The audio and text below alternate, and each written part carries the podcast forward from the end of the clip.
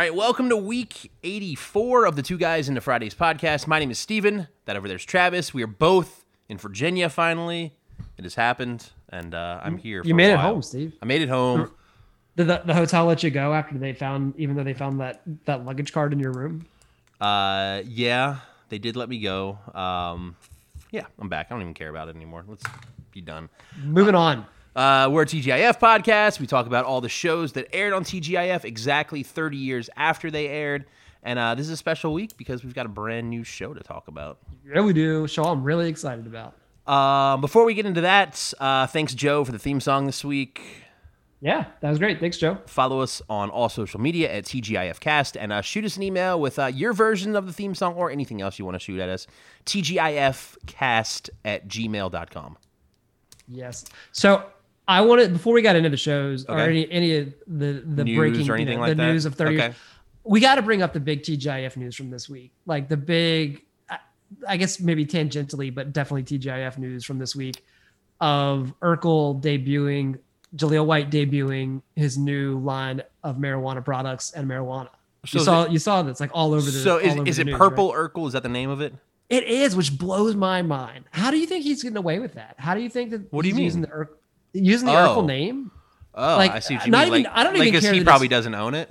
Yeah, like I don't even care that it's for pot. Like I'm not making a big deal about him using it for pot, but just for any merchandising, like how do you think he gets away with that? Like I think that that, that I'm pretty surprised that he's able to do that. Yeah, I don't know, but um, he's back in like the Urkel outfit and everything too, right? Yeah, like they should- doing there's that- promotions Yeah, the picture that's going around the internet of him in the Urkel outfit with, with uh, Snoop Dogg. with Snoop, and like that's the logo for the brand is kind of a, a characterized. Yeah, it's a know, good question. stylized Did you look that up at all, like to see who owns the trademark or anything? I figured it was probably not even. Of, no, who to, to who owns it? No, I didn't. But I can't imagine he owns it, right? Like, Maybe he no does. that- Who knows? you, you think Jaleel White owns the rights to Urkel? Maybe Snoop Dogg bought it. Big Show doesn't even own his name. The WWE wrestlers don't even own their own names. You're thinking Jaleel White owns owns the rights to Urkel? It's funny because like two weeks before this announcement, I heard that um, Urkel was a slang term for cocaine Huh? because like that. because Jaleel White and then white cocaine yeah. and then like people call cocaine Urkel in some places. Well, here's here's my takeaway. Regardless of like my baff my baffled mind on how legally he's able to do this, which Mm-hmm. whatever, man, good for him. Is he's embracing the Urkel? He's bringing it back. yeah. I'm optimistic this will be a way to get in. He's got something else to promote. He's You- been doing got so much. Urkel stuff lately. I know, like- Jaleel, you've got a platform. Bring it. We- You can take all the time you want. you We'll could let talk 40 minutes hour. about your weed for all I care. Yeah, we don't. It doesn't matter to us. Like we're we're here for you. We're here for you. I'm going to cut that out and then email him that clip and see. Do that. If that's enough he to get won't him res- the only, yeah, do that, do that, because we haven't had any luck otherwise. But I, I, it's cool to see him back. I mean, not that he hasn't been doing a lot of stuff lately. I mean, he's been really busy lately, but it's cool to see him get kind of that viral push and and kind of bringing back the Urkel and doing that thing. It's it's a fun thing to see. One day it'll happen. It will. It will. All right, so let's look back uh, 30 years ago. What was going on in the news first? Uh, April 22nd, 1991. Uh, this was the day that Johnny Carson actually announced that he was retiring from The Tonight Show. So he announced it on this. announced it. How long do you think it took for him to actually leave? Three months. Over a year later, May of 1992 is when Jay Leno took over. And I mean, all- that doesn't sup- that doesn't surprise me. do you think it was more of like trying to find the right replacement or just him like being ready to actually go? Or what do you think it was? I bet you he had a contract. I bet you he just had to he had to finish out his contract and yeah. And they were probably like, let's announce it now. So then people are definitely going to watch like this last like bit of your whole thing. I don't know. this last year we'll make it a big like whole It probably boosts the ratings, that kind of thing. I, re- I mean, I remember when Leno left for Jimmy Fallon, and it was kind of like a big deal. Yeah. yeah. And I bet you there was also there's also kind of a respect thing where other in, in that specific kind of line of the business comedians hosts where like other hosts don't really want to talk about replacing somebody until that person has said I'm done and I'm I'm stepping out. You know you know what I mean? Does that make Yep. sense? Yep. Makes Yeah. complete sense. Uh, What about movies and music? What was number one this week? Yeah, so same same movie from last week, Out for Justice, Steven Seagal movie. I watched it. It didn't change my opinion on Steven Seagal right. whatsoever. Good to hear. Um, it was awful. So luckily, this is the last week for Out for Justice. Um, so new song, "You're in Love" by Wilson Phillips. I wouldn't listen to it. Hmm. I'm not gonna sing it. You would definitely recognize it, and it made me just really remember like Wilson Phillips was crushing it in the '90s. Like It's I- like a know, power ballad type thing. Pa- yeah, yeah, Yeah. power ballad. You know, you know, the kind of that like saw, like oh, like you know, easy listening kind Yeah. of almost. But I don't care, man. It's good. I I could listen. I can sit down and listen to some Wilson Phillips right now. If I, you know, it would make me feel good. You should do that. I probably will. Um, and that's it. No birthdays. I got to update the birthday list. We've got a bunch of new shows. I haven't really updated it since we first started, but uh, Yeah, 'cause it might be like- look at it. Whoever from yeah, whatever. Yeah, so I got I got to update that, but nobody's on there this week as of right now. So no birthdays. Let's get into it. This is Full House, season four, episode five, your 8 p.m. show this week. And uh, the name of this episode is The Graduates. Uh, it does start off with a cute Michelle clip. Um, Joey's playing the harmonica. Michelle comes in. She's looking for her piggy stuffed animal. And Joey says uh, whenever he is sad um, or he loses one of his stuffed animals, he plays the blues. He does, and he starts just they just start freestyling a blues song. Yeah, I mean, he gets into like just starts playing the harmonica, and he's like, Michelle, you kind of tell the story like while I'm playing, and like she's great. I mean, she's like singing it. all these lines of the song, I like it. talking about her stuffed animal, which eventually reminds her that she left it in the kitchen. And then uh, Joey finishes up the song, and that's your cute Michelle clip for the week. This might be one of my favorites. It's a good Uh, one. It just yeah, and, and honestly, the cuteness factor was like, I mean, she was good at singing, but it wasn't like the cutest thing. But just them together, kind of doing this was was. She seems like she's grown up like a year Oh, in the yeah. last Every- like episode. she's she's like every kid that age. Like every week, she looks different and is doing is just growing. Like you can't stop it. Yeah. So uh, we get our theme song. We come back. Uh, all the adults are in the kitchen. Becky is trying to make waffles for the guys, but uh, it sticks all over the place. The waffle maker. I don't know. Were waffle makers a big like new thing back then or something? It seems like they were yeah. like really showing this waffle makers being a big deal. I just didn't understand because waffle makers are probably the most low level of involvement kitchen appliance you can have, which is why they have them at hotels because it's so hard to mess up. Yeah. Um, but Becky couldn't do Maybe it. Maybe it didn't have a timer. Maybe she just like. I mean, she obviously opened Even it up that, too soon. I don't know. She didn't have the spray. I don't think she had the spray. Yeah, that's what it was. Um, so yeah, all the guys decide to just like eat cereal or something, and then uh, Joey asks Danny about his blind date that he had the night before. Um, we also find out here that Danny's 33 years old, which surprised me. I think I think that that that has actually come up before. I think his age has been discussed, but Yeah, I mean he's it, that's within like a year of how old he actually is, Bob Saget, and uh, I don't know, I just thought he was a lot older for some reason, but uh, people back then looked older than they. Everybody looks older than they were back in back in that day. Uh, there's a bunch of jokes here about how old he is and him worrying about how old he is, like gray hair, stuff like that. And then Michelle comes down. Um, Danny asks her to guess how old he is or to tell him how old he is, and she guesses 92 years old, which doesn't help the uh, whole situation at all.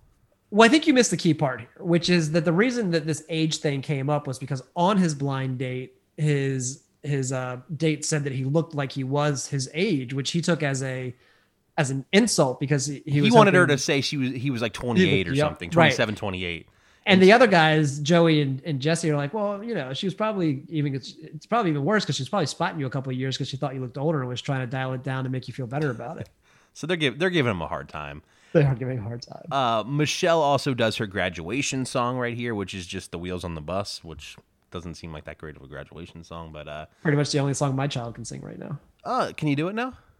Can he do it? Yeah, Yeah, he's pretty good at it. it's good. Yeah, um, I like- everyone's tired of the song though. Like apparently she's just been doing it every single day, practicing for this graduation. All the guys are tired of it, and then it turns out that uh, Jesse has to carpool all the kids to school, and they're just gonna sing "Wheels on the Bus" the whole way. Yeah, he's super over it. Um, Stephanie and DJ come down. DJ is nervous because she's got to give a speech for her graduation. Stephanie's upset because she's not even getting graduation. And uh, Joey tells DJ if she's nervous, just imagine that everyone's in their underwear. I mean, that joke that we've heard a billion times. Forever. And uh, Danny is just continuing to think about getting old and that he actually is getting old. Well, DJ also tells him that he's old, but her exp- explanation is, "You're my dad. Of course, you're old. you you'll always be old to me." Um, do you did you have these kind of graduations when you were a kid? Not like did you did you, did you have an elementary school graduation or a middle school graduation? I didn't, and I asked middle my wife. school she, definitely not. Elementary, I don't. No, I don't think so. yeah, I didn't either. And my I asked my wife. She said she didn't have that. Which, and you know, she's obviously the same age as we are. Um, I feel like preschool they do. You think so. I, I, think that's a common thing for yeah. preschool, but I don't think elementary or Well- middle school. But is Michelle uh, in kindergarten or she's still in pre? She's still in preschool. Yeah, she's in preschool, Okay. or at least like private kindergarten that's not at that school. I, I think what I'm getting at is DJ's graduation doesn't make, which is I don't feel like was something that happened back then, and Stephanie's expectation of, or I guess, not having one is more realistic. Yeah. So we go to a scene now uh, with Danny and Becky. They're on Wake Up San Francisco, and they've got like this exercise instructor on the show. I didn't write down his name, did you? No. Um, but uh, there's more talk of like Danny being old, the instructors like calling him old, like he is. Who the instructor is actually old. He's probably like 20 years older than Danny, but uh, he's comparing himself to Danny. And then uh, we get this college intern who comes in, right?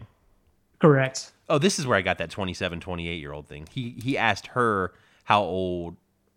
Uh, where did I? I can't remember how You, this happened. you, you're right. You're Yeah. right. Right. So, so um, she basically what happens is she comes in. She says that she was surprised that the exercise guy kept calling Danny old because he only looks like he's, or not looks like. She said you must be only like 27 or 28, um, which made him feel really good. yeah, and he actually like kind of asked to like hang out with her later that night, which I thought was kind of weird, right? Well, he straight up asked her on a date, and I like. Well, he's like, would- "Hey, you want to hang out or something later?" This wouldn't fly nowadays. This would like yeah, like the like- main host of a TV show asking out a college intern on a show. intern. Yeah, this is this is like why uh, there are people that are not on TV anymore. You know, this is why we don't see Matt Lauer on television right now. yeah, So, so. she's like, "Oh, you know what? I've actually got some tickets to go see Slaughter tonight in concert. You want to go with me to that?" And he's like, "Yeah, let's go see Slaughter." sounds great. So from there we go to Michelle's class. Um, the class is all singing "Wheels of the Bus." Um, Jesse comes in or something, right? And then the teacher invites him over to the uh, car. I guess it's probably like almost pickup time or something like that. Yeah, yeah, yeah, uh, exactly. And she's like, "Hey, why don't you come over here and sing with us?" And uh, Jesse gets in an awesome argument with Aaron, who's my favorite uh, child on the show. Aaron's so good. That actor, he's so he is he, he nails it every time. I actually looked up. I was getting really nervous. I'm like, man, this kid. Eventually, this kid isn't on the show anymore. And I looked up and I was like, okay, we've got we've got a number of episodes left with him still around. So He never did a Nothing to worry Fuller a Fuller House though, did he? I don't think he did. I don't think he was ever on an episode. I don't think he was either.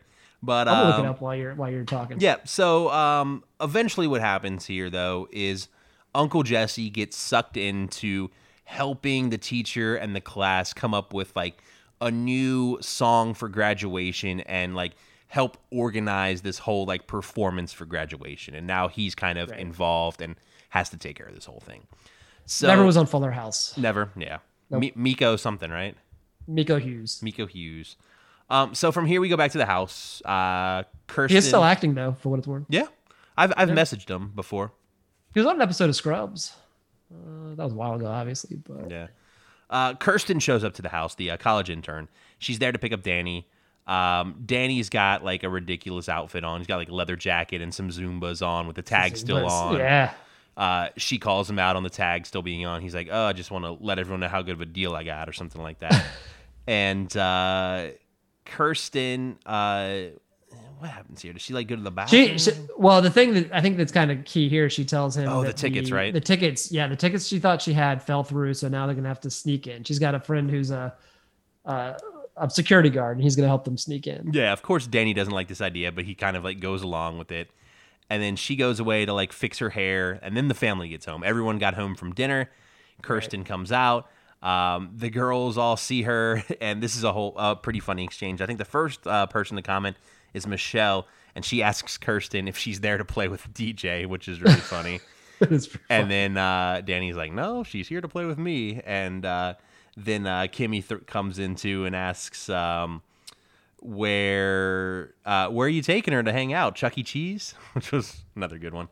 But Be uh, cool with that. yeah, Kirsten um, tells them that they're sneaking into the Slaughter concert, and then uh, the guys kind of, you know, give Danny the look and everything, and then off they go. I, he sends all the kids upstairs to like do their homework and stuff, and then they. Yeah, yeah, they they disperse, but this is just three minutes of them making fun of Danny for this whole situation. Uh, pick up for me because my notes kind of disappeared for this next. Page. Yeah, so then we go to Michelle's graduation. Uh, all the kids come in. They've got these really cute like graduation outfits made out of paper. Um, and then they get up on the stage, and instead of doing wheels on the bus, they do twist and shout. And they've got drums and guitars, and Michelle's out front singing as loud as she can. She obviously gets the main lead. Yeah, he calls them uh, Um, Jesse's Little Rippers. Yeah, that's right. She does. He But yeah, does. Michelle's Um, pretty much like running the whole thing. Like she's doing all the main singing, Right. and the rest of the kids just are like copying her. But the star of the performance once again is Aaron on the drums. I don't know, man. Michelle, Michelle pretty much had this one under uh, under wraps. Aaron is like got the best facial expressions like while he's playing these drums. Like I don't know, it got me good. Um, but yeah, good performance. Kids are done. Everyone claps. All the families there watching, and then we go back to the house. Um, and then uh, I think who was up there? Like they put on a little like graduation for Stephanie to make it so she doesn't feel left Yeah, I mean it was the whole family. Um, they give her like a, a special hat, which is just some hat and a bowling trophy, and then uh, Becky gives her her very first pair of high heel shoes, which is a big deal to Stephanie. They weren't even that high, but I No, I guess not. I don't know. They're I didn't think They're either. starters. They're like one inch high heels or something. Training training training heels. Uh, so after this, we go to DJ's room. Uh, Kirsten and DJ are dancing in the room. Um, We can only assume to slaughter, or they might have actually said it was slaughter, but I don't remember. Yet we find out that Kirsten actually just came over to uh, bring like a cassette tape for DJ to listen to because Danny comes in trying to get her to turn down the music, then realizes that Kirsten's there. And then uh, he actually tells Kirsten here that he thinks that he is probably a little too old for her and it might just be better that they stay friends. Yep. And then she gives him a big kiss to make him Feel real regret bad. his, regret his decision. Yep. Uh, then she leaves. She says bye. Um, then we go to a scene where Danny is, uh, I guess he was in the kitchen, right? Yep. He was in the kitchen singing "Young Girl" by Gary Puckett and the Union Gap. Um, then DJ comes down and asks uh, if he's going through a crisis. Um, DJ's in her cap and gown, and she wants to uh, read this speech that she's got ready to go for uh, Danny. Um, she reads it. Danny's like, uh, you know what? You gotta, you can't live for the future. You gotta live your best moments right now instead of uh, thinking about the future, because that's kind of what he learned through this whole episode. Right. And one thing to, to note here that I think is just a fun little, you know, Easter egg is that the high school that she talks of that is in her speech that she's graduating from, I guess junior high school, is um, Van Atten Junior High, which is named after the producer of the show, one of the producers, um, Dan Van Atta, Van Atta, not Van Atten, Van Atta. And I thought this was funny because I had just seen a clickbait article on Facebook about how it was like I get think like people that are in the show the cartoon Invincible that you don't know, and I, I've never seen the show Invincible. I think it's some new cartoon or Yeah, newer there you heard of cartoon. Um, well, Reginald VelJohnson plays the principal of the school in the show, and Oh. the school is named. It's either fully Reginald VelJohnson or VelJohnson High School or middle school in the show. so it's kind of the same. Another thing. reason to come on our show, Carl. Promote that thing. Yeah, promote Invincible. Um, yeah, so then uh, Stephanie comes in, Michelle comes in because she smells chocolate cake. Of course, they throw in the cake thing again, and uh, It's got to be in the contract, man. There, there had, or at least some inside joke where they're going to get Michelle some kind of candy, cake, cookie every episode this season. uh, Danny asks the girls if uh, life could be any better than this, and then Michelle says, "Well, it would be better if we had chocolate cake," and then that's the end of the episode. That's it. All right, so from here we go. Well, real quick, What? I just Yep. want to say we only one episode left. Only one episode of is that of all the uh, shows, or Well, of all the shows, but uh, total for Full House. Like, oh, we're one more. done with Full House? Yeah, one more episode Wow. of TGIF Full House, and that's it. We'll probably watch some more though. I would imagine, like uh, during breaks, summer stuff, that kind of thing. Yeah, if we got time, if we got time, maybe we'll like pick, like cherry pick some episodes that are that are more uh, memorable. Yeah. So uh, from here we go to uh, our new premiere, right? Eight thirty. Dinosaurs. Dinosaurs, season one, episode one, the mighty megalosaurus. And like we've said before, Travis has watched this in the last few years. I have not watched it since it came on. Um, I don't know how I felt about the first episode, but we'll talk about it, right? We will. I want to give like high level real quick of like who some of the characters, who like some of the actors in the in Okay. the show. Yeah, yeah. Like, so I, assume everybody at least has a concept of what it is, but there's there, it's all puppets. It's all giant dinosaur puppets that look like dinosaurs but not real dinosaurs. Um, so you got the family. You've got Earl as the dad, who I just kept typing Carl every time I tried to type his name. So I'm gonna get Earl and Carl mixed up constantly. Get used to that.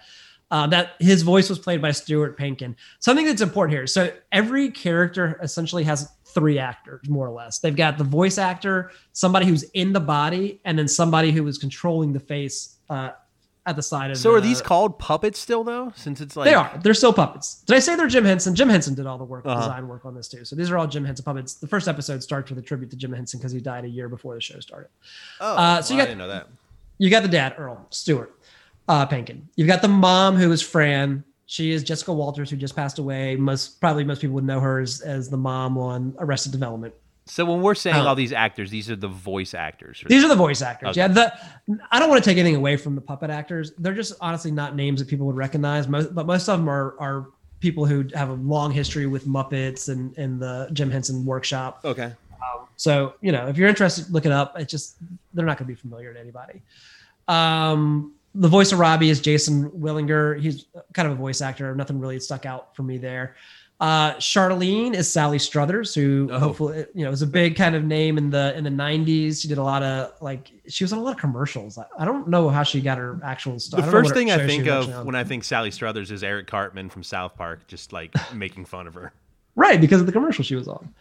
Um, and then the baby is Kevin Clash, who I don't know if you remember Kevin Clash, but he was the actor puppeteer who did Elmo that got in a lot, a lot, a lot of trouble. Uh, Um, so we probably will not be having him on the show. there's no way we're having Kevin Clash. I don't even know if he's out of jail or what his what his current status is. Um, but he he got in a lot of trouble a while back. All right. Uh, so there's him, and then you know there's other actors. We'll we'll get to the other actors as we get to their characters throughout the story. Okay.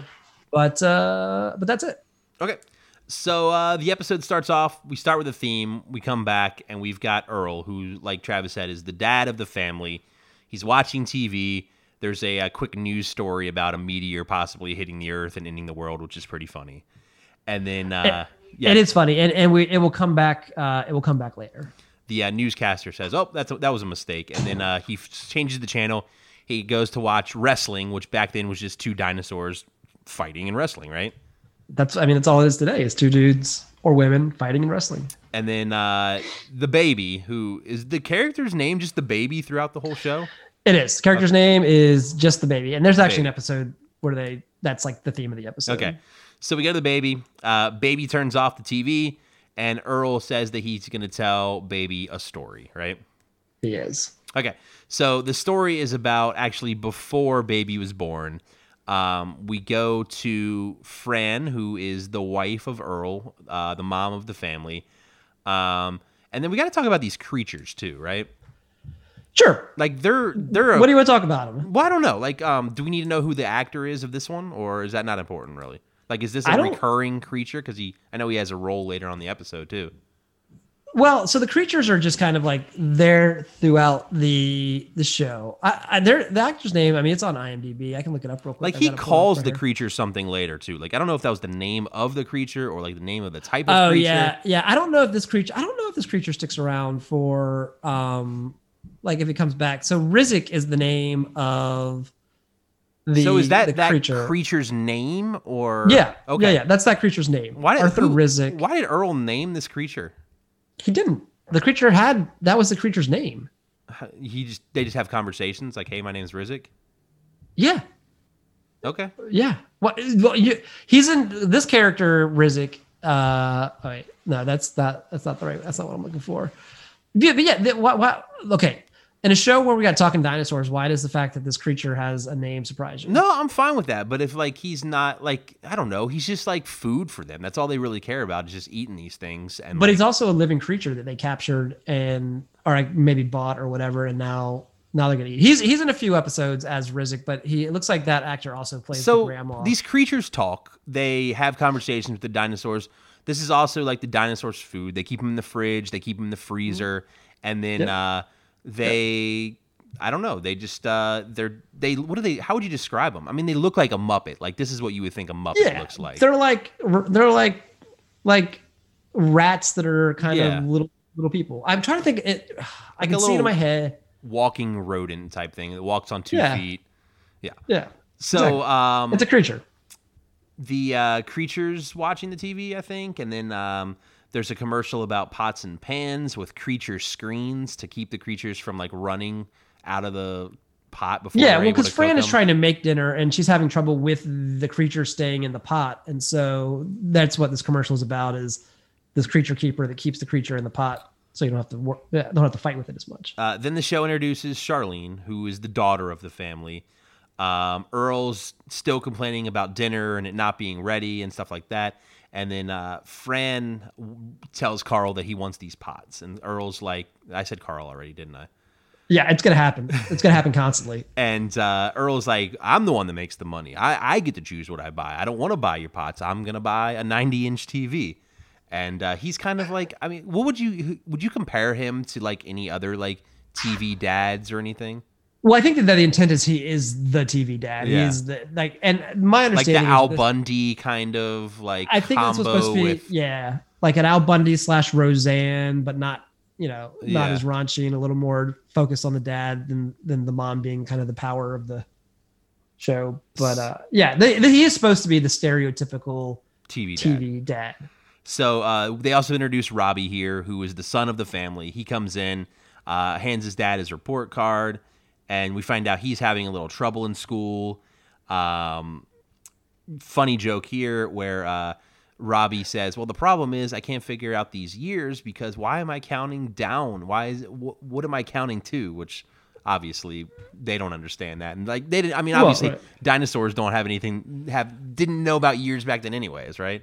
Or Right, ever. he's talking about BC. He's like, why is this year five thousand BC and next year is four thousand nine hundred ninety nine BC? like Doesn't what, what any am i counting down to um but uh yeah they talk about like possibly hiring a tutor for robbie and earl's still like no i'm not spending the money on that i want my 90 inch tv and fran says uh well fran is trying to figure out what to do with this money so Yes. they do a quick cut scene back to present time where baby is asking when he comes in the story and the earl's like it's coming it's coming so we go back to the story. Uh, Earl is now at work. He is a tree pusher, so he's just knocking down trees to make room for buildings. I guess, right? I don't know I don't know if we ever find out like what why they're knocking actually- down trees. Yeah, but that's that's his job. Is he's a dinosaur that knocks down trees. Just clearing out land. Um, Yep. so there's a conversation with Earl and one of his coworkers here. I don't know if we have a character name for that yet, do we? Yeah. Well, I, isn't this where he talks to Roy for the first time? Is this yeah? Roy? It's this Roy. is Roy. Yeah. Okay. Roy and Roy is Roy is his best friend. Roy, we'll see Roy a lot. Roy is um played by Sam McMurray, who I don't know how to describe him to you, like what you would recognize him from, except that you would recognize him from a lot of things. He's so, he's one of those faces that you you know. Okay. Um, they're talking about money, and uh, Roy tells Earl that he should go uh, ask the boss for a raise, but Earl does not want to do this. He's he seems like he's afraid of this boss. Yeah. Yeah, and we'll find out why. Um, eventually, though, Roy, Roy's conversation does give Earl some confidence, and he goes into this like trailer office that they have out in the fields, and uh, this is where we meet uh, Earl's boss, Mister Richfield. Right. And so BP Richfield is Sherman Hemsley, um, who I think most people know. Uh, and uh, it's Wait, a who good is point that? I to- know the name, but I can't think of who that is. well, we we've talked about him recently because he was, uh, I believe he was the dad in that show that the woman from Baby Talk was on. I know that was a roundabout way to get to where I was going, but okay. um, remember that? Remember the the where we thought he we thought she was the wife, but he was she. Yeah, yeah, yeah, yeah, yeah. Yep, yep. Um, but he, he's an actor uh, from the '90s, comedian, '80s, '90s, super, super, super well known, well respected. All in the Family. He was George Jefferson. All in the Family. Um, he's pretty, pretty well known. But I, I think now is also a good time to kind of point out the fact that a lot of these dinosaurs' names are named after oil companies. You've got uh, Sinclair Oil, you know, Sinclair, that's the name of the family. Roy's last name is Hess, like the oil company. BP, like BP Oil. Richfield, like Richfield Oil. Uh, it's kind of a theme that goes throughout the entire show because obviously the dinosaurs are what is now oil. So it's a funny little little thing. So from here, uh, like, got to describe Mister uh, Richfield though. Like, he's a huge dinosaur. He's like, He's a huge dinosaur. and he like takes up like the entire office. Like, he sits behind a desk, and there's like a hole above his head, right? Where like every time he stood up, he's bashed his head through the ceiling or something. It looks like. Yeah, Wikipedia says he's a stri- stria striacosaurus. Yeah, I don't even know what that is. I don't know what that is either. Um, so yeah, he tries. He, we find out here that tree pushers get paid four dollars an hour. Um, Mr. Richfield eventually scares Earl into uh, quitting his job, though, instead of even like talking about a raise. Right. And uh, Earl ends up going home after this conversation. He also Earl also thanks Richfield for not giving him a raise after quitting. Uh, back at the house, uh, Earl's in the kitchen. Fran gives him a beer from the fridge. Um, we see these like creatures like trying to pop out of the fridge at this point too, and uh, Fran wants Earl to ask her how um, did How her day was. oh yeah, how her day was because she's got something something she's hiding from him. She's got a surprise. And we find out um, she has hatched, or not hatched, laid an egg. There is a new Two. egg. There is a new member of this family coming soon. There's and this is a big deal. Yep. Um, Earl does not look happy about it. We got to add that too. Well, no, because that's there goes his TV. So we probably go to a commercial and come back. Now we have the whole family around stare, staring at this egg, and Earl's wondering how it happened, and uh, he's getting mad about this whole thing because uh, I think uh, is it Robbie that's talking to him here, saying like, well, like uh, now you've got another kid for another. I think it's both of them. Yeah, I think he Earl realizes that he as soon as he was about to get rid of these two kids, uh-huh. this kid's going to be around for another 18 plus years. Earl's like, uh, well, how do we know this thing's not a dud? We've already had three duds before, and and uh, that's a joke because uh, there were two that did not hatch, but the other one was just Robbie. And uh, he's like, well, we got to hold it up to the light, and then he holds it up, and you see baby inside of the egg, and he's like waving to Carl through the egg, which is pretty good. And then uh, we go back to another scene where baby, like back in present time, where baby and Earl are talking about the story or something like that. Right. Then we go back to Earl. Um, now he's I. This part I I either wasn't paying attention or something, but like why is why does he go outside at this point? Like walking through this like foggy forest, Yeah. So basically, he just needs like some He- time he- to think he- about things, or Yeah, because he, he he said he wants to kind of like reconnect to his roots. Because part of like how this whole story started was that this was like dinosaurs used to live in the woods and the forest, and now they they moved inside and started getting married. Basically, they they domesticated themselves, and so he feels like he needs to get back to his roots of being a dinosaur and not living in a house, and wants to just kind of take a walk and and get his thoughts together. I mean, you got to think that's why they're knocking down these trees, though, right? Is to build all these houses for the dinosaurs now. Yeah, sure. I mean, that makes sense. I I'm sure uh, there's probably an episode. And when I said we'll never find out, I didn't mean that. We'll probably get an episode where we they talk more about that. That's the kind of thing that seems like ripe for the picking. So Earl's outdoors now. A really cool scene too, with like uh, like a foggy, like the fog's all coming up on the puppets and everything. It looks cool. Yeah, but he's it like, is. It does. he's walking through the forest. He ends up laying down to go to sleep right on the ground outside. And uh, then that same creature from earlier comes back, right? The one that is The one that they were going to try to eat. Yeah. Yep. What would you say his name was? Radnik or something? Rizik. Riznik. And Riznik. uh, they he they start having a conversation, right? They do. Yeah. And basically the creature is like, look, my life is awful. I my tree got knocked down. My family ran away. I'm all alone. I got nothing. Just eat me. Just eat me now. Eat me like you were going to eat me last night. I've got nothing else to live for. Yeah, and they're talking about like family and respect and like the food chain and stuff like that. And, uh, and, and I think something that he also that's key here is that the creature is like you know when I like my only joy in life was that when I came home I was the boss. When I came home I I was the king of the castle, and that was when I felt the most special. And now I don't even have that because I don't have a home or a family to boss around. Yep, he tells uh he tells Earl without his family he is completely nothing, and uh, like Travis said, the creature wants him to eat him. Earl ends up picking him up, but then letting him go. Like he he can't do it. He's too much of a he's too much of a, a person now, too much of a personality to just eat like a like a creature. Yep, and then uh, from here Earl actually smells something. He smells Fran's cooking, and uh, Wh- what was the dish? Did you write that down? It was Mastodon Surprise. Mastodon which surprise. Mastodons and dinosaurs were never on the planet together, but There's a I'm not gonna uh, I'm not gonna push that. there's a like tray of food like just randomly shows up in the middle of the forest, With like four legs sticking out of it. and then uh, uh, Earl tries to go over to get the food, but then like you can see like a rope is attached to the uh, tray, and something is pulling it on the other side away from uh, Earl as he gets closer and closer to it. And uh, it's Fran. She's pulling a rope. She wants him to come home with her. Right. She also mentioned she has hippo cake at home, so he needs to he needs to come out of the woods. Uh, they hold hands, and eventually he uh, walks home with Fran, and they go back home. So after this scene, we go back to um, the boss's trailer, Mister Richardson. Is that right? Richfield. Richfield, and uh, we find out that this uh, creature Rizik is uh, is now the boss's assistant. Somehow he got a job uh, He got a job. working there, and uh, we do find out too that um, Earl has been rehired because of Rizik, I guess, and uh, has also been given a raise. Right. Well, he asked for first. He goes in and says, "Since you fire, since I quit, can you give, give me severance page?" He's like, "Get back to work. Get back to work, Sinclair." So we go back to the house. Um, Fran's there with the egg, and uh, Earl calls uh, Robbie and Char.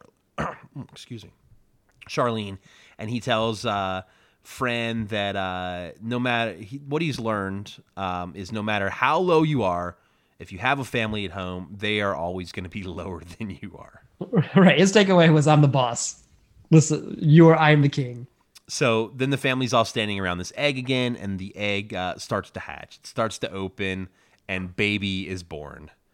And then uh, we get the first of the uh, classic lines from Baby, where he says, uh, "I'm the baby, gotta love me." That's one Gotta of like me. three or four lines that are very classic on this show for that baby. Right. We get where's the mama, but not the quintessential, not the mama. Um, do we know if the baby is a boy or a girl, or does it even get brought up? I don't know if it even matters. Um, I, I I mean, I guess I always just assumed it was a boy, but they, well, they, I think they may, they maybe I don't know. I think he does call him a son. I'm Yeah. not sure if he calls him a son here, but Okay. I'm pretty sure it's a, it's a male character. um Earl's like explaining to the baby that they're dinosaurs and dinosaurs rule the world and then they look outside and they see uh, a couple of cavemen and uh, these cave are, is that a theme throughout the whole show like you every once in a while they see cavemen and stuff Yeah, and what the theme, what you'll see too, because what what happens here is they look outside, they see the cave, the caveman, the cave woman, they're making a wheel, and they break the wheel over their head. And while you see this, Carl is talking about how dinosaurs will always rule the world. They're the top of the food chain. There's nothing to worry about. They'll always be on top. And what you see as the show progresses is the the caveman characters they get like smarter and Oh, smarter, okay. smarter. because Um, it's funny though because this is like the invention of the wheel and then they just like destroy it a second later they don't realize what they've invented Right, right, right. Uh, one thing I did want to mention is that the cave, the caveman in this was one of the Teenage Mutant Ninja Turtles. In, Oh. in the movie, he was Michelangelo. So, cool and both the, both the movies, both the first two movies. But that's pretty much it. That's the first episode of Dinosaurs. It's kind of just a setup to like learn who the characters are and everything, and Yeah. kind of what It's we're, what we're getting into. I got distracted by my cat at the beginning. Did you play the theme song? Did you want to play the theme song? Just because we normally play the theme song on, on the first Uh, episode. I'll play it right here.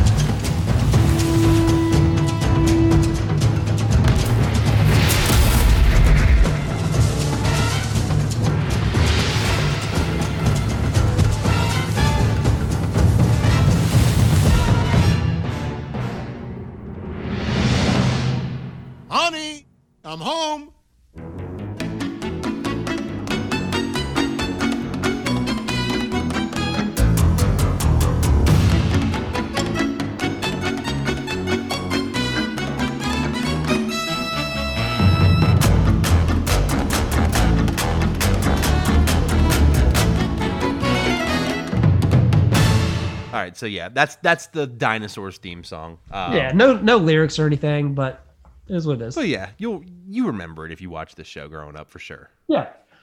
So you didn't? Did you not? Did you not care for this episode, or you just Nah, kind it didn't. like, it didn't do much for me. The first one. I it's just it's a lot of setup. That's all. That's kind of what this Yeah. was. So All right, so uh, Family Matters switch time slots for the Dinosaurs premiere this week. It is now on at 9 o'clock.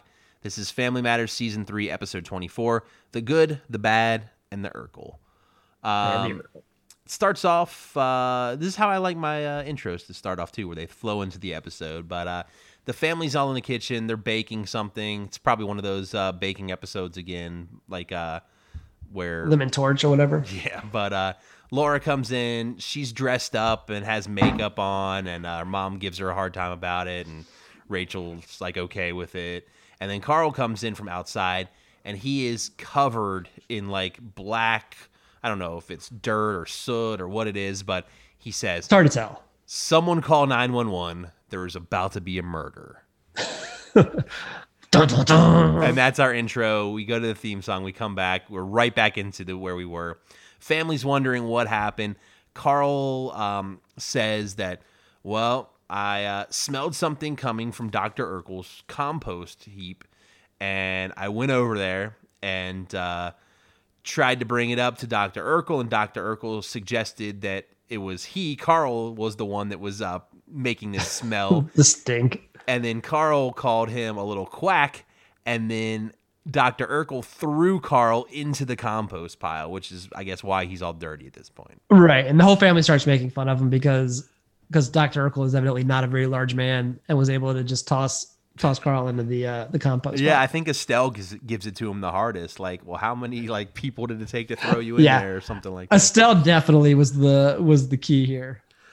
Um, then we find out that uh, after he threw him in the compost pile, then he came back at him with a hose and he didn't punch him, he said, but he kind of like stuck his fist out and it hit uh, Dr. Urkel in the face. Well, he says that he stuck his fist out and, and he and Dr. Urkel ran, Ran into, into, it. it. yeah. Yeah. And this is where Steve Urkel arrives. He comes in, calls Carl a bully, and says he's there to defend his family's honor. Uh, Carl tells him to go home, and Steve says revenge will be his. I you know st- say what you will about Steve Urkel, but that he will he will fight for honor any day of the week. He doesn't Yeah. care how big you are, what the, what the odds are, what advantage you might have. He he is he is fearless. Yep. Um, so then we skip probably a few hours. It's later that night. Uh, Carl is watching a Western on TV. He ends up falling asleep on the couch. And then uh, he goes into a dream where he is kind of dreaming that his life is this Western or set in a Western or something. Yeah, it, it starts. It kind of pans into this western, and the the uh, sign on this this bar brothel turns into Rachel's.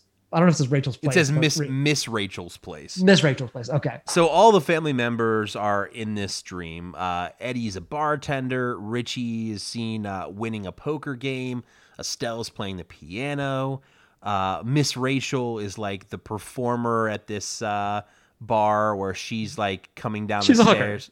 Yeah, and she's like singing a song. All the guys are about going- being a hooker. She's singing a song about being a hooker and how great it is. all the I mean, guys are for- going crazy for for her. her. Um, Harriette comes into the tavern at this point. She's looking for the sheriff, who we find out sheriff is Carl. Carl's going to be the sheriff of this story. Right. And Harriette's a school teacher, which is a callback to the Judy and, and Laura moment at the beginning. Uh, we see Laura and Judy. They're going to be waitresses in this western, and then we hear some gunfire, and it's Carl. He comes in and says that he has just shot Doc Urkel, and the crowd Killed him. Killed him. Killed him. And the crowd cheers for him. This escalated quickly. Um, Harriette tells him that he shouldn't have done that.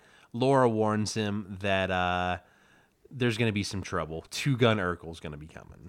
Two Gun Urkel, which is Steve. Yep. And uh, man, some man comes in. He warns that Two Gun Urkel is coming, and then Steve opens the door with this like. Of course, he's like in the full cowboy get up with this giant like Arby's hat on top of his head. It, rem- it, re- it reminded me of Lil Nas X. You got the you got like leather, the fringe, the whole. This is definitely Old Town Road era Lil Nas X. Uh, the hat's too big to even get in the door, so I think he ends up crawling under like the swinging doors, and uh, he is looking for the man that killed his father. He wants revenge, and uh, at this point too, he accidentally like shoots down the chandelier from above. Well, he does all this fancy gun work where he's like twirling it around and flipping it and whatnot, and then yeah, accidentally discharges and, and hits the chandelier and it falls. And this is where he tells Carl that his time has come. Um, then they go to a quick shot back on the couch. Carl is uh, still still dreaming, and then we come back right into this Western dream, which looks like it's gonna be our entire episode for this week. Um, Carl and Steve get into like a little standoff, and uh, says that uh, he that the doctor that uh, Steve's dad was a public menace. They argue a little bit, end up like threatening each other. Um, there's a good joke here. Well, not a good joke, but a, a, classic Steve Urkel line where he says like "make like a mallard and duck," and then uh, Steve shows off his shooting skills. He uh, there's bottles behind the bar, and Steve like shoots every single one of them with his gun, and then it goes over to Carl. Carl showing off his skills, and he actually like shoots the flame off of like every candle that's up against the stairs. Yeah, it tells Estelle to duck at the piano. And then uh, this is where they agree. Tomorrow at high noon, these two are going to go at it. It's going to be a duel to see who is the uh, the victor, I guess. Dun, dun, dun. Um, we go the next day. Um, Carl arrives. Harriette tries to talk him out of it. The clock strikes 12. Urkel arrives a little late because I think he was in the bathroom or something. He was. There was a line in the bathroom, so he couldn't make it at 12. And then the two face off. Uh, there's a stare down. They end up uh, drawing their weapons, and Carl shoots Steve right in the chest. Kills two gun Urkel just like that. Um, Steve took is, out the whole family. He took out the whole family. two gun Urkel. Steve is uh, in pain. He falls to the ground.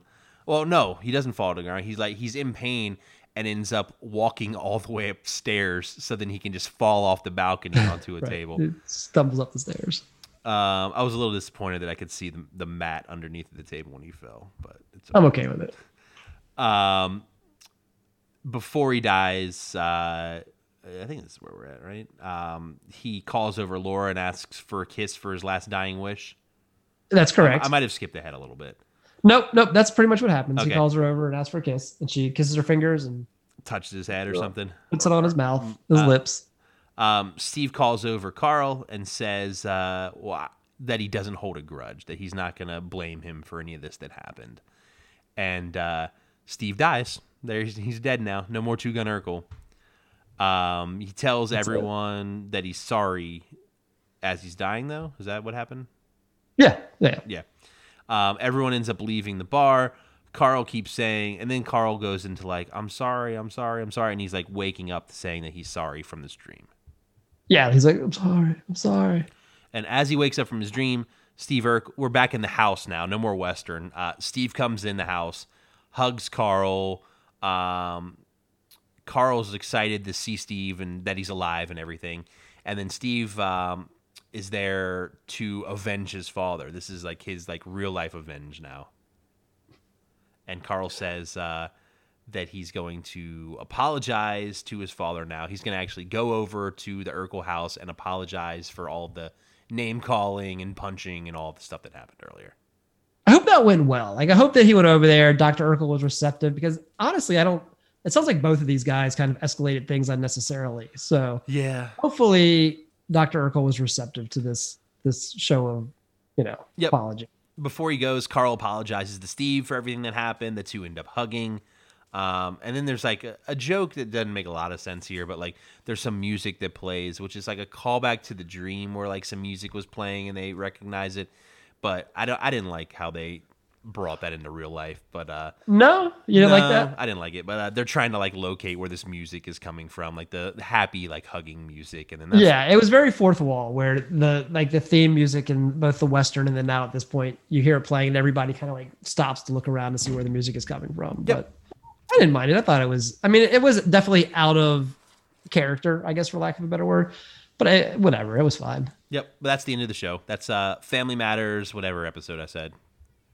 Good one. I like yeah, it was fine. It was Yeah. good.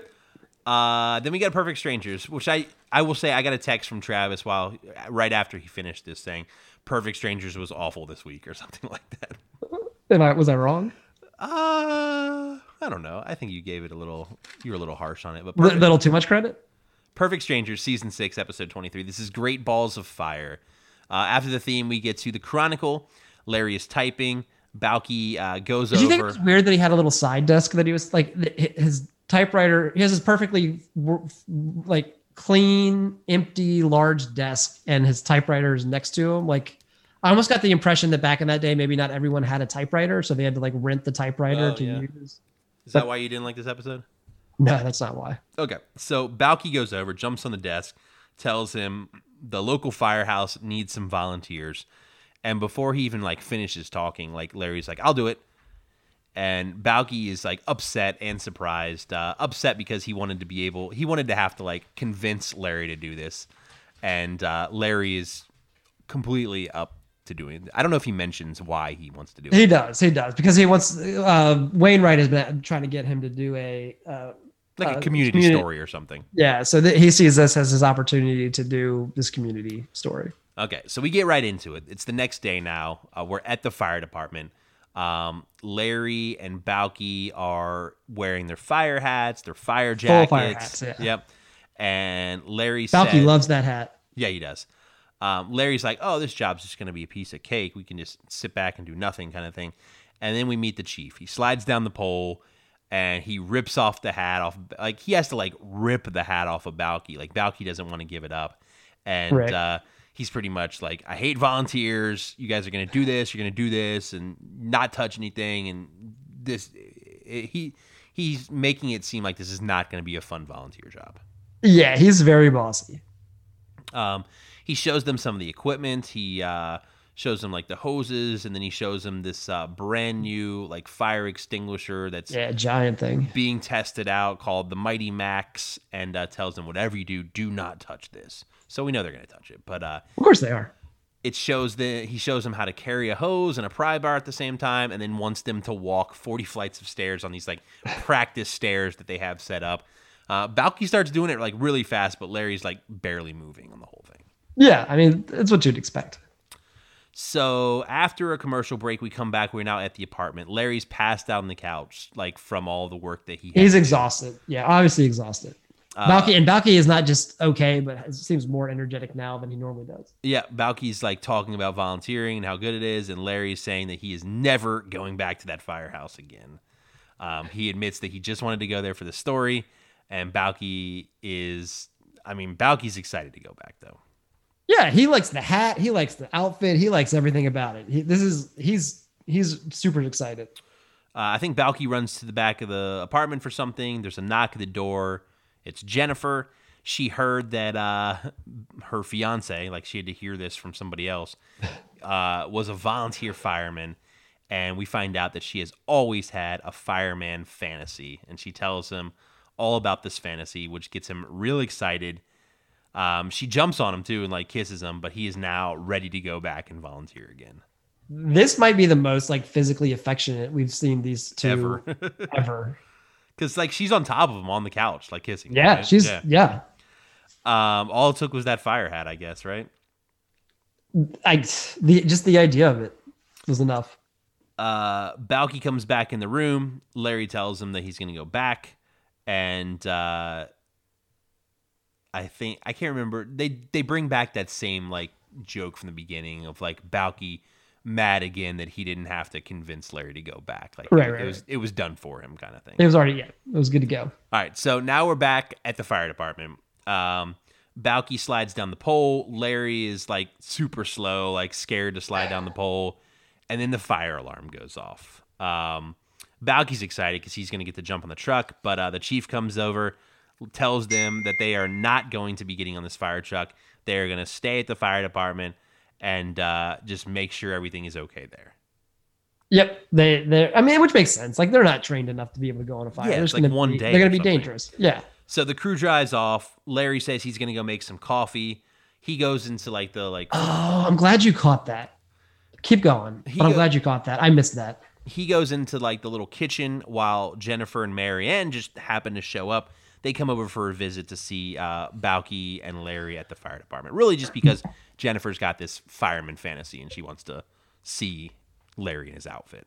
These two are really good at just showing up wherever the guys are for Yeah. no reason. and like that's not their like that's not a cool. You don't just show up places without like a reason. I mean, she's got a reason. work. I mean, she has a reason, but I don't know. Seems like seems a little much. Yep. Uh, Larry, I guess he heard them show up. He comes back out of the uh, kitchen we- Right. wearing his fire gear now. Exactly, Exactly, what yeah. Jennifer wants to see. Um, Larry's turning Jennifer on with all this like fireman talk crazy. and stuff. She starts kissing him again, and then uh, Balki and Mary Anne go and like play with the fire pole or something. And Larry's like, "Oh, I'll show you the fire pole, Jennifer." And then Mary Anne's he's he's talking about like Larry's talking about how like difficult the fire like sliding. It's like one of the hardest things to learn. Yeah. Yep. And then Mary Anne just slides down, no problem. And then Balki slides down upside down down this fire pole, which is pretty ridiculous. Yeah, but I mean, that'd probably be one of the first things I learned how to do too. Is go upside down on a fire pole? Yeah, yeah, yeah. Pole tricks. Can you do one at a at like a playground? Can you go head first down the pole? I don't know if we have any that are tall enough. Yeah, there's one. Uh, they're like three blocks from my house. I want to see this now. I mean, I'll try it. Sure. Uh, so yeah, they go down the pole. Uh, Jennifer's like, "Ah, I don't want to get in the way, so the two of them are getting ready to leave. She kisses him again, and then the two girls head off. Yep, they're gone. So after they leave, Balki's like, I smell something. Um, I smell smoke, and uh, they follow it to the kitchen. This uh, coffee pot that Larry has set up has started to smoke. Yeah, so I'm glad you caught that first part because I missed the part that Larry was making the coffee. And I was like, why is this coffee pot just left here to catch on fire? All right, so they're like, "Oh, we got to call for help. Uh, what do we do?" And Balki literally starts just yelling out, "Help! Help!" and then uh, Larry goes to the phone to call the fire department, but they're at the fire department, so Balki just answers the phone, and then the two of them are talking back and forth on two phones, like Larry calling for help at the fire department, and Balki being the one that's trying to help at the fire department. This whole bit went on for like 30 seconds longer than it needed to. Um, they uh, grab a fire hose, I think, at this point, and Well, they do. So they grab the fire hose to run in there and put the fire out, but it's not it's not connected. to anything. They both have one end of the fire hose. They even try to hook it together.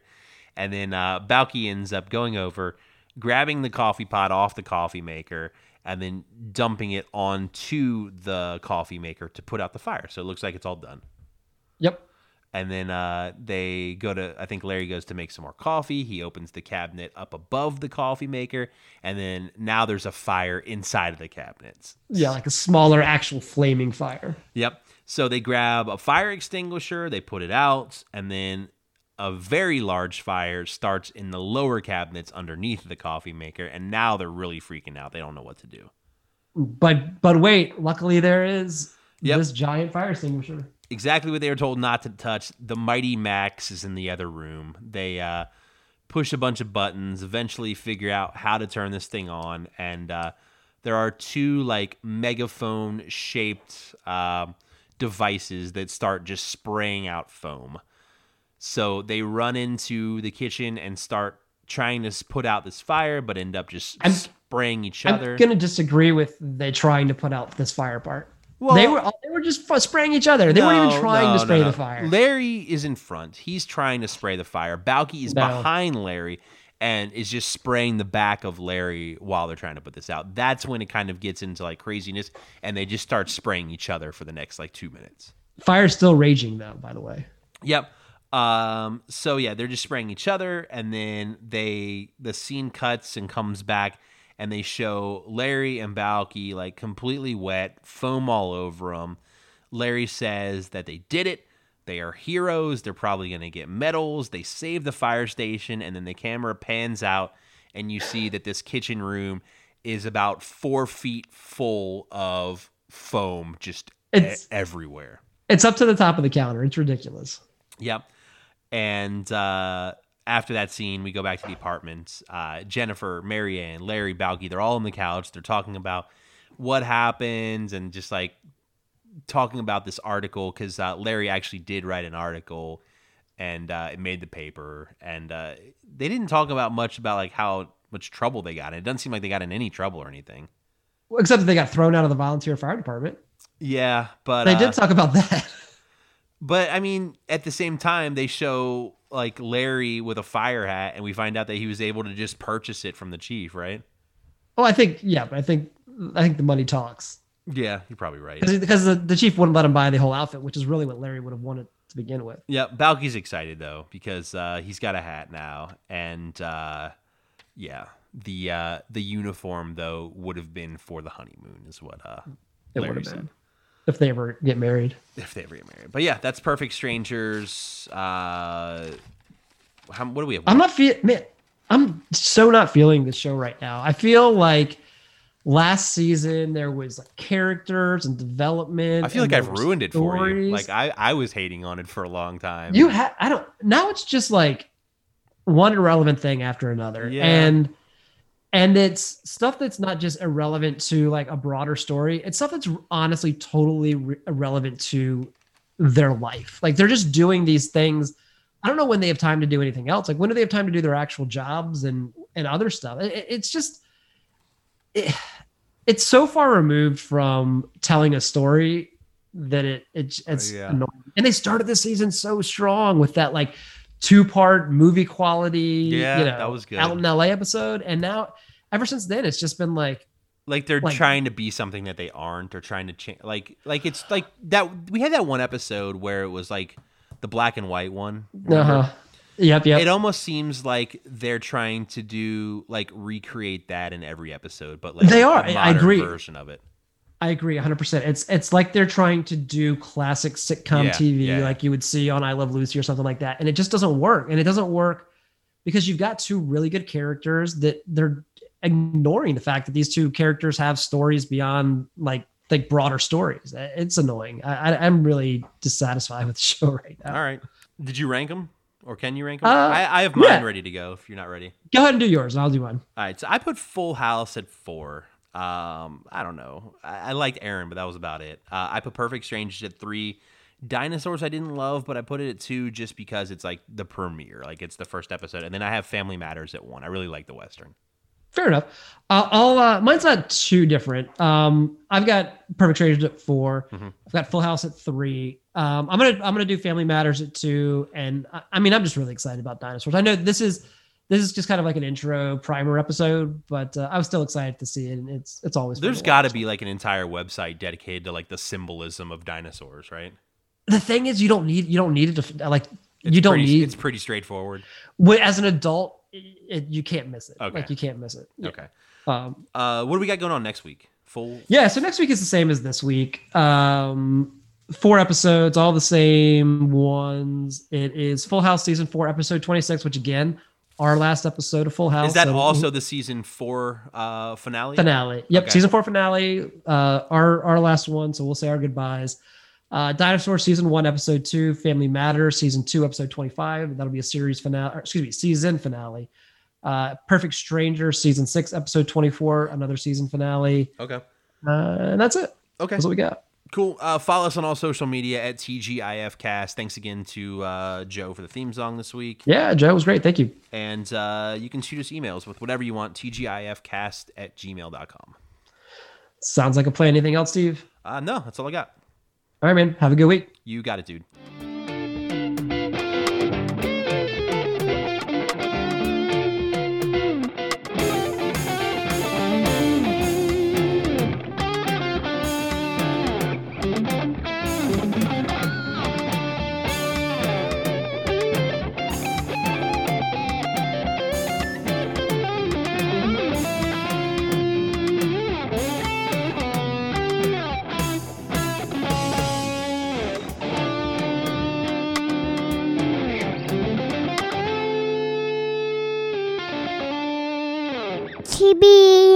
Podcast.